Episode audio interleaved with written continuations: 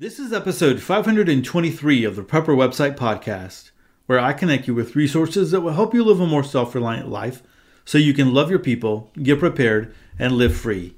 Today's article Five Off the Shelf Foods for the Frugal Prepper. Hey, I'm Todd Sepulveda, the editor of PrepperWebsite.com. This podcast is an audible version with some commentary of articles that have been posted on Prepper Website, a daily curation of preparedness information. These articles are some of the best of the best that have been recently posted on prepperwebsite.com. All article links and show information can be found on the prepperwebsitepodcast.com. Hey everyone, as we get started, I want to ask you a question. You are listening to podcasts, but are you listening to audible books? Now, from time to time, you'll find that there will be a lull in the podcast that you listen to. Now, audible books can fill your audible needs. And so right now, Audible is offering two free audiobook downloads when you join Audible for a trial period. Now, even if you choose not to stay with Audible after the trial period, you still get to keep these audiobooks, and that's a great deal. If you want some more information, you can click the link in the show notes or you can go to the prepperwebsitepodcast.com forward slash audible. All right, so jumping into our article of the podcast, we're going to go over to backdoorsurvival.com and we're going to read this great article here five off the shelf foods for the frugal prepper. Because I don't know where you're at, but I can always save money and definitely know that I need to have food storage. So everyone needs to start off somewhere. And you know, really good food storage would have a little bit, you know, in a little bit of food storage in every kind of category. Uh, you might want to have some, you know, I've always talked about canned goods, uh, do-it-yourself long-term food storage. Maybe you have some, uh, you know, dehydrated or freeze-dried uh, food that you have purchased, like from Legacy Foods or something like that. But uh, you know, so it's always good to go back and to revisit this and know where to start. There are some basics that you should have, and you can put those into your food pantry. So I'm going to go ahead and start reading this. There's a couple here, actually, when I was first thinking about this and uh, just reviewing this article, he does mention another food that I was going to talk about. And so he does mention it here. There's actually another link to an article that talks about that food. But anyway, so you really, maybe you'll come up with, you know, six or seven off the shelf foods that you can that you can uh, store for your food storage. So let's go ahead and jump into this one. Putting aside a good long term supply of food can be economically daunting. Not everyone has the ability to drop thousands of dollars in one shot and get an instant supply. In other cases, logistics, dietary needs, or even where you live will dictate how you put together your food supply. But the biggest hindrance in assembling a prepper food cache usually boils down to money. However, because we are blessed to live in a wealthy capitalist nation that is also a food exporting nation, we have access to some incredibly cheap and healthy food. Selecting what food the frugal prepper should be buying for storage is something of a toss up. Your idea of frugal and my idea of frugal may be widely different. Now, each person's lived experiences dictate where they draw a financial line and what they consider acceptable frugal food to store. That's a hard one to say. Let me read that sentence again. Each person's lived experiences dictate where they draw a financial line and what they consider acceptable frugal food to store. All right, there you go. I got that out. Now, after all, there is no reason to invest in cheap garbage food or food you won't enjoy eating. With that in mind, I've worked up a list of five off the shelf foods that save you money while filling your pantry. Now, I don't want to knock any of the fine freeze dried food companies out there. My own pantry has an assortment of different freeze dried goods, but sometimes you literally just can't afford a $20 can of food. So let's look at some ways you can stretch that dollar and expand your pantry. So the first one is dry beans. Now, even in retail quantities, beans are incredibly cheap. If you can buy them in bulk quantities, they get even cheaper. As a general rule, you can expect to buy a pound of dry beans at retail for about what you'd pay for a can of prepared beans, and you get a lot more servings out of that pound of dry beans.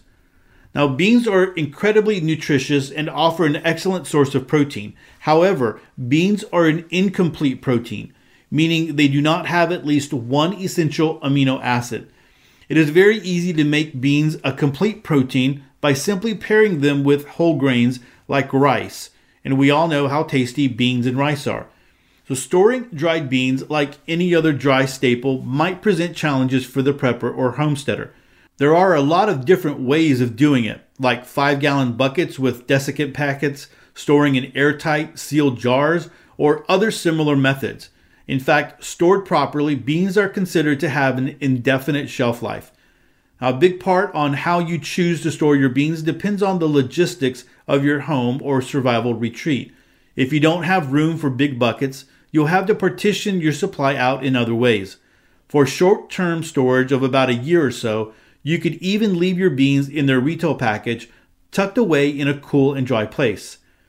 Now, for just pennies a serving and assuming you will have the means to properly cook them in an emergency, beans are a wonderful survival food and great everyday food for that matter.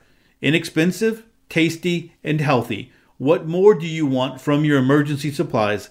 I'd consider storing a few complementary spices to go with them, but that is something any prepper should be doing with their food supplies. All right, so let me stop and talk just very briefly about uh, beans. And there's going to be a video here. Uh, there's a video actually in every every step of the way here. The five different foods that he talks about, and uh, you can you can check that out. This one specifically is going to be uh, showing you how to store rice and beans with mylar bags and and uh, you know oxygen absorbers and things like that. So what I want to share a little bit about beans is they're they are very cheap. You can store them very easily. Definitely, you want to use the five gallon buckets. Um, when I first started prepping, there was a couple of videos on YouTube when I was trying to make my own buckets, but I just never felt very comfortable. I mean, they kind of walked you through uh, how to how to do it and stuff like that. But I just never felt very comfortable in the in the complete explanation. So since then, a lot of people have done videos. You can go on YouTube. You can find a lot of uh, great videos on how to do things. I did put together an article a while back called the Uber Uber art you know article on food storage or something along those lines. I'm going to go ahead and link to it uh, in the show notes, and so you can click on over there. And I just what I did was I compiled a bunch of resources that you could go and do a little bit more research and you know for your food storage, right? So anyway, I'll link to that. But beans is one of those that I would highly recommend. So a couple of things that I wanted to say. Number one here is it would be very easy to cook beans and rice. I've done them in a, as a review in a solar oven. So if you have a solar oven, if that's one of the things that you want to uh, eventually invest in, if you live in an area where you can have where you have a lot of sun and you can put out this solar oven, you can put out rice and beans. So you can put out a pot of rice, a pot of beans inside of the solar oven, aim it towards the sun, and kind of let it go every once in a while, going and checking on it and, and aligning it and then it winds up cooking. So by the end of the day, you'll have, you know, the rice and the beans will be cooked. So you can do that. And that's one of the ways that, you know, you, you don't have to, well, number one, you're not cooking something that's really letting off a bunch of smell if you're worried about that, about people smelling what you're cooking. I mean, eventually when you open up the pots and things like that, you know, you know, there, there will, there's going to be a smell to it but for the most part cooking it and stuff you know you're not over a fire or whatever if you you were in a true shtf situation that won't happen. So you have that and i think a solar oven if you live in a place where it does where you do get sun i think it's a good investment. So the other thing i want to say about that is there's a lot of people out there right now that are gluten or that they can't eat gluten right and so I think a lot of that is the food that we eat, and so our bodies have just are kind of rejecting all of that. But you know that's another another podcast episode down the road, right? And someone someone should write an article on that maybe. But anyway, I know of people that have contacted me and said, "Hey, you know, one of my family members is gluten free. I can't store all. You know, what do I do for like bread and different things like that?" Well, with beans, you can use a grinder and you can make flour out of beans, right? Out of like out of pinto beans. So that is something that you can do. So if you store a lot of, you know, it's it's not going to be, you know, your most favorite type of bread or whatever, but you can do you can do it. So you have, um, you know, you have your beans. You're, you're storing up your beans, and then you have a grinder, and you might have an electric grinder, but you might have just an old-fashioned one that you turn, and you know you'll be turning a lot, and you'll be getting a workout, but you can get flour out of that if you are in a situation where you, a family member, you know, is uh, gluten intolerant, right? And so uh, you have that option. I like what he said here about spices. I would really do a lot of spices. You know, one of the things that we like to cook here, and my wife has gotten really good at making, uh, you know, charro beans. So you go to the Mexican restaurant, they give you bean soup or whatever, is doing that. And so, you know, there are some spices that she uses for that. Uh, I guess you could use a lot of the stuff from your garden uh, to flavor that but I love that. I mean, I could live off of that. Uh, and so, uh, yeah, I don't know if everybody else would want to be around me if I was living off of that, but I could live off of that. So you, you know, you use that with some some rice or whatever, or you're making, you know, beans and rice. Uh, there's a lot you can do with that. So that's going to be the next thing, right? Um, we're going to jump into rice. So, but again, I, I didn't finish my thought here you want to have spices and of course anything that you have in the garden can be used to help flavor any any beans that you have. So there's a lot of ways that you can cook beans. A lot of the times we just think we're going to you know soak them in water and we're going to do that and that's going to be it. There's a lot of things that you can do with that. All right so like i said the next one is going to be rice so let's go ahead and jump into that one. So right on the heels of dry beans is the companion grain rice now, we should all know that rice is both affordable and highly nutritious. It can be had in bulk quantities by shopping at restaurant supply stores and is a great way to stretch out many different sorts of meals. While there are all sorts of different types of rice, they mostly vary either in flavor or cooking properties and nutrition. Brown rice is going to have more nutritional value than white rice, but a very short shelf life of about 6 to 12 months. White rice has a longer shelf life, about five years, but lacks the nutrition of brown rice. Now, choosing what kind of rice you are going to include in your prepper stores is important. If you eat a lot of it, brown rice can simply be rotated through, and you'll have to accept a relatively short shelf life for this important staple.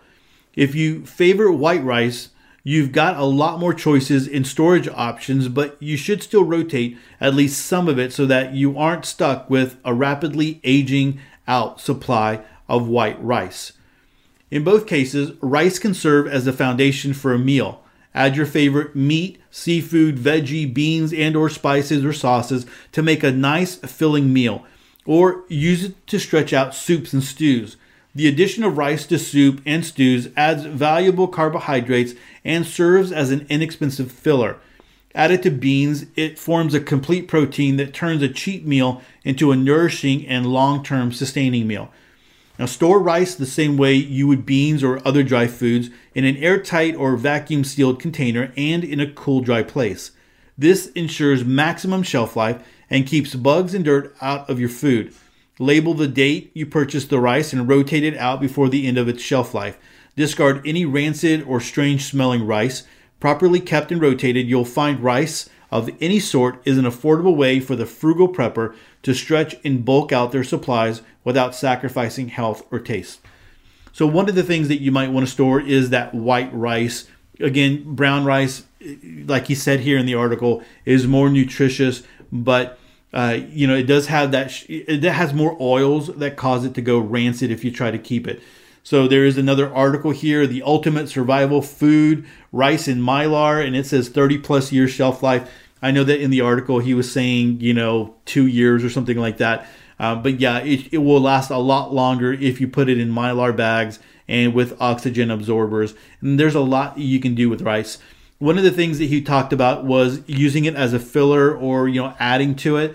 One of the things that i always suggest is using you know a can of soup and you know something like a some kind of beef uh, like a chunky soup. I know that if you are a long-term listener at one point i had a a series of emails when you joined the, the email list that i would send out. And that was one of my recommendations is having a meal where you have rice, white rice, and then you heat up a can or two, depending on how big your family is, of uh, you know Campbell's chunky soup or something along those lines, and you mix it all together, and then that would really stretch it, right? And that was very filling, and so you do that and then maybe you have some cornbread or you know you make some bread or whatever and that would be a good meal to kind of stick to your bones there and it would be very frugal if you were making you know you had to make a lot of it. So that was a suggestion but there's just so many things that you can do with it. Again you know having spices and bringing things from your garden into the whole mix would add a whole lot to it. All right so the third food is going to be pasta now, another inexpensive shelf stable food that has long term storage properties is pasta is ideal for the frugal prepper who wants an easy to prepare, tasty, and familiar survival food. Properly stored, dry pasta can last up to two years past the expiration date on the product. So, again, guys, there's another video here uh, for food storage uh, in, in dry pasta. Again, you'll want to store your dry pasta in an airtight or vacuum sealed container and put it in a cool and dry place. Are you seeing a common theme here? Dry goods should be kept dry, away from air, sunlight, and warm temperature. The colder you can keep them, the longer they will last. Pasta containing eggs or made with whole grains will have a shorter shelf life than pasta made without those ingredients. How much pasta you store depends entirely on how much of the stuff you eat. And again, You'll want to rotate through your supplies. So if you eat a pound of pasta a month, put aside 12 pounds of pasta and keep buying your usual monthly supply. Constantly eating the oldest pasta in your pantry and replacing it with fresh. The main benefit of pasta, beyond providing a familiar and tasty carbohydrate base, is the fact that you can readily integrate it with all sorts of other prepper foods. Freeze dried meats and veggies go great with pasta, as do garden grown vegetables and harvested wild game. There's no limit to what you can do with pasta, and wouldn't you like to go through an emergency situation with tasty, familiar, and healthy food instead of some tactical mystery food? of course you do, right? All right, so pasta is your uh, number three, number three food that's shelf stable that you can store for long periods of time. And so you think of all the different kind of pastas out there. You know, we love to eat spaghetti, and we, you can easily store spaghetti sauce for long periods of time. Uh, if you are, again, if you have your garden, you can easily make spaghetti sauce if you're growing tomatoes and you can can that, you know, for long periods of time. So that's one of those things that you can that you can use there. I mean, I don't know other pasta dishes. I know they were they were talking about wild game and stuff. Uh, that's not something that I would do. That's not something that you know. That's not a meal that that I would make. But I could live off of spaghetti uh, for a long for a long long time. But anyway, that's one of those things that you can do. So think about the meals that you can make. And here's the thing: if you're if you're not familiar with cooking this way, right? So many people are have been become so accustomed to getting you know fast food or getting food that's already processed where you're oh, you're just kind of heating it up and you're not really cooking from scratch it's really something that you should be doing and experimenting with. And maybe you go and you get on pinterest and you or you get on uh, you know the internet you start searching for interesting articles with pasta and maybe easy articles or easy recipes uh, using pasta or whatever and you might find that there there's some pretty good recipes out there with maybe three or four ingredients and you can cook cook up a really great meal. And if those three or four ingredients can be dried or they can be spices or there can be something that you get out of the the garden or they can be you know just canned then you'll be in good shape and you can make those meals for you know a survival situation. So uh, again like always i know this has been kind of a theme. If you've been listening to the last couple of episodes it's a theme where you're doing a little bit of preparation. I mean you've got to do some work in preparedness. Going to the store buying a bunch of gear throwing it in your closet and waiting for doomsday is not the way to go. So let's jump to number four. Number four of the shelf stable foods is spam no, I'm not talking about the email that fills your inbox offering prescription drugs and inheritances from Nigerian princes.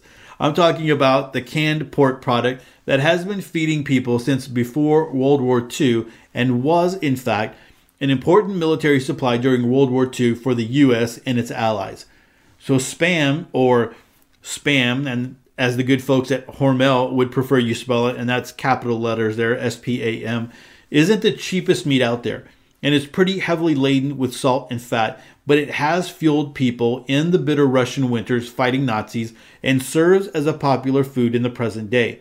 There are cheaper meat alternatives, and at about $2.50 or so a can, when you carefully shop, the price does add up, but I think it's worthwhile. So, already cooked and capable of being served hot or cold, spam brings a lot to the prepper table. Slice it and fry it for sandwiches, dice it and fry it to mix with beans and rice. Serve as a slice alongside fresh veggies or use anywhere else you'd use meat. I personally like the stuff, and if you do, a couple dozen cans in your prepper larder won't hurt a thing. Plus, they are a great thing to grab when you're in a hurry or to just toss in your bug out bag. All right, so I agree with the spam. Spam is something you should have some of, even if you can't, you know, fan them, fan them eating it or making sandwiches out of it. And I wouldn't use it that way. I would, again, going back to the beans and the rice, if I was making like, uh, you know, beans and rice, beans and rice, I guess is what I'm saying. Uh, I would be cutting up the spam. And because it is saltier than most, right? Of course, that's one of the preservatives in there. When you add it to the beans, it would help to flavor the beans up. And so you can imagine doing that. I've also used it, you know, cut it up and put it inside of eggs and or you know mixed it in with eggs and different things like that. I, I would not just fry it up and eat it that way or make a sandwich out of it. Uh, that's not that's not the way that I would want to do it but I would put it in you know, like stews or you know beans. I would or you mix it with rice or vegetables or whatever, you know. And so that is one of those things that that you can do. You know, I've never been to Hawaii, but people tell me that in, at Hawaii, in Hawaii, this is one of the big deals. I mean, you can even find like you know where, where you find you go up and and you do a food cart or whatever you can find those all over the place and they make it in so many different ways know, but for me, it's not one of those things that I, I want to eat on a regular basis. Uh, not too long ago, I did open up a can, and uh, like I said, I did try it with some different things, and so I can tolerate it that way. It is again when I when I was experimenting with it, I realized I didn't have to add as much salt or spice to the things that I was cooking with because it was a little saltier. Uh, somebody said in the comments that they make it now with so many different flavors that you know that might be more appealing to people if you haven't tasted it in a while and you just remember the old spam and, and, just the one way that they that they always had it.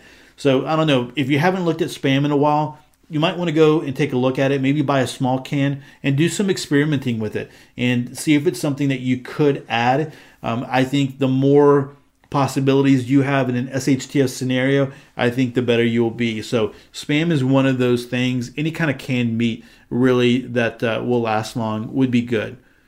All right, so number five is going to be drink mix powders. So, this really isn't a food, but it will add a lot of value to your food storage. And there are, not too long ago, we did read an article about.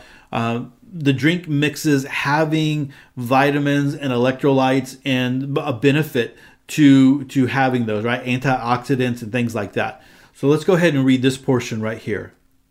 Okay this one might seem way off base but this time it's okay to drink the kool-aid or gatorade or lemonade or tang or what have you.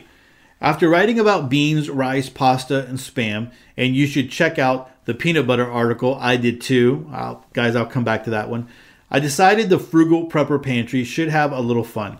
I've often said and will continue to say prepping is miserable if you don't have foods you like to eat, are familiar with, and enjoy.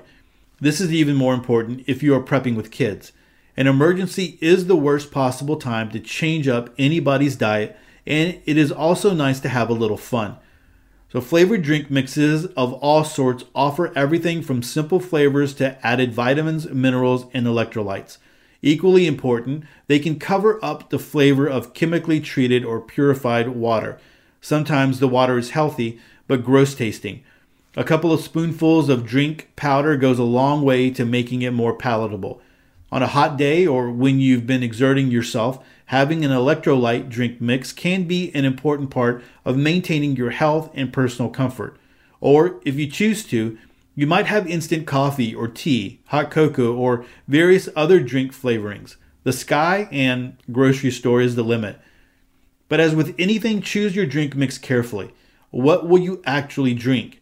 What has a good shelf life? Are you buying for pleasure or to get electrolytes or just because you drink the stuff every day already?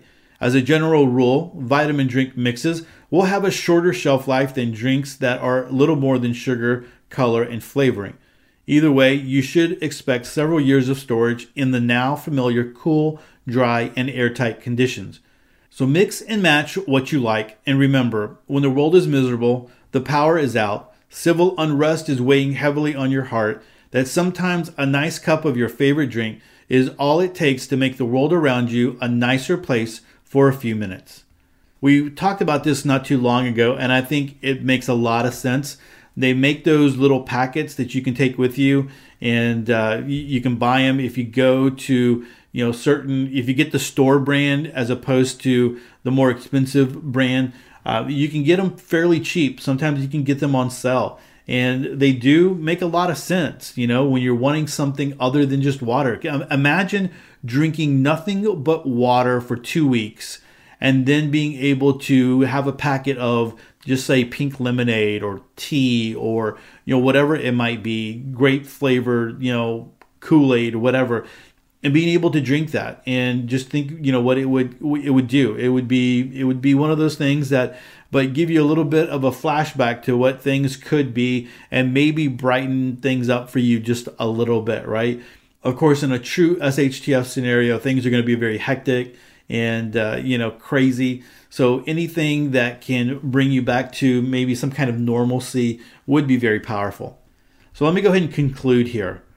There are a lot of shelf stable foods that can be stored for one or more years that would suit the needs of the frugal prepper. These five are some of the most common, most affordable, and most versatile food products that can be had in the stores. Now, how you incorporate or choose not to incorporate these items into your prepping is entirely up to you. Every person has their own unique tastes and approaches to cooking, and those are shaped by culture, religion, health, personal beliefs, and more. There's no one size fits all approach to prepping or building up your emergency supplies, and you shouldn't rely on any one type of food supply. My own preps are a mix of bulk, freeze dried foods, off the shelf consumer goods, and the odd bit of dry bulk goods. I have learned that diversifying my supplies allows me to quickly vary how I respond to different kinds of emergencies. By adding various long life, off the shelf foods to your pantry, you'll give yourself greater flexibility, choice, and save a good bit of money. Sure, the cooking time might be longer in some cases, but it is pretty rare that you won't have the time to at least boil water for a pot of beans and rice. However, you do it, the important thing is that you are prepping and planning for an emergency that will hopefully never come. All right, so let me go back up to the peanut butter thing. I think peanut butter, unless, and I know that there are people that are very highly allergic to peanut butter. I'm sorry, I love peanut butter, and uh, we have a lot of it in our food storage because we just go through a lot of it. And so, peanut butter is one of those that you know can really stick to your bones. And if you can make bread you, you have that going on, you can easily make some toast or make a sandwich just with peanut butter um, and, and use it that way. And so peanut butter is relatively inexpensive, especially if you buy it at one of the big stores like Sam's or Costco. Uh, you find it on sale. That might be something to to look into. So uh, if you don't have peanut butter and you're not allergic, or someone in your family is not highly allergic to it, you might want to go ahead and store a little bit of that and uh, you know see what you can do with it. The other thing I might say here is when you're talking about shelf stable, using and we really didn't talk too much about cans other than the, the chunky soup that you can add to rice but you can make a lot of foods out there. And i think i always try to think like stews and soup they would go a long way but you know you can do a couple of different cans of whatever different vegetables and maybe some meat or whatever and use that to make a stew a pretty hearty stew you can you can buy like canned potatoes green beans uh, beans uh, you know, carrots and different things like that. You can buy those the peas, whatever you want, right? And throw that into a soup. Maybe you add a little bit of spam. You have spam. Maybe you have a ground, freeze dried ground beef that you can throw into it and make a beef stew uh, in that way. Maybe it's just vegetables, right? Whatever, whatever you, uh, whatever you can think of. But all those things are shelf stable if you have those in cans. And if you've been listening to me for a while, you know that you know cans uh, are cans that you buy at the grocery store, not just canned food that you can at home on your own. Uh, will last a very very long time and so if you have recipes that way i mean i highly recommend people starting out that way eh, that you go ahead and start that you know going from there now if you would like a little bit more information on food storage, uh, I know that we haven't talked about it here recently, but I do have a free video lesson uh, complete with worksheets that you can download and all that kind of stuff. So it is always linked in the show notes. And so you can go click on it. I can't always tell you that it'll be free and it will always be up and just, you know, you register for it, you get an email and you go and you, you can go watch the lesson but right now it is and it's there. And so you can go take advantage of that if you've never done that, if you haven't gone through that video lesson. Again, I think the worksheets, just having those worksheets are pretty valuable. Um, you can use them in a lot of different ways. And I explain that in the video. So that's going to be linked as well. Well, guys, like always, I'm going to link to this article in the show notes and you can come check it out. Highly recommend you check out the videos here because the videos will give you a little bit more understanding if you're not sh- sure about using like mylar bags and long-term food storage. I think they'll be very helpful for you. And i'm also going to link to that article that uber food storage article that i wrote a while back. I mean it's pretty popular and people you know hit it all the time. So i'm going to link to that one as well if you want a little bit more information well, guys, before I close out here, I hope you will join me tomorrow. The next two podcasts are going to be very special. I'm very excited about what I get to share with you tomorrow. So I hope that you will join me there as well. And that's it for episode 523. Hey, don't forget to subscribe to the show. Head on over to theprepperwebsitepodcast.com. That way you never miss another episode of sweet prepper goodness. And take a moment to connect with me. I have a ton of ways to connect in the show notes. And with that, choose to live a more self reliant life. Choose not to be so dependent on the government, grid, or the grind. Until tomorrow, stay prepped and aware. Peace.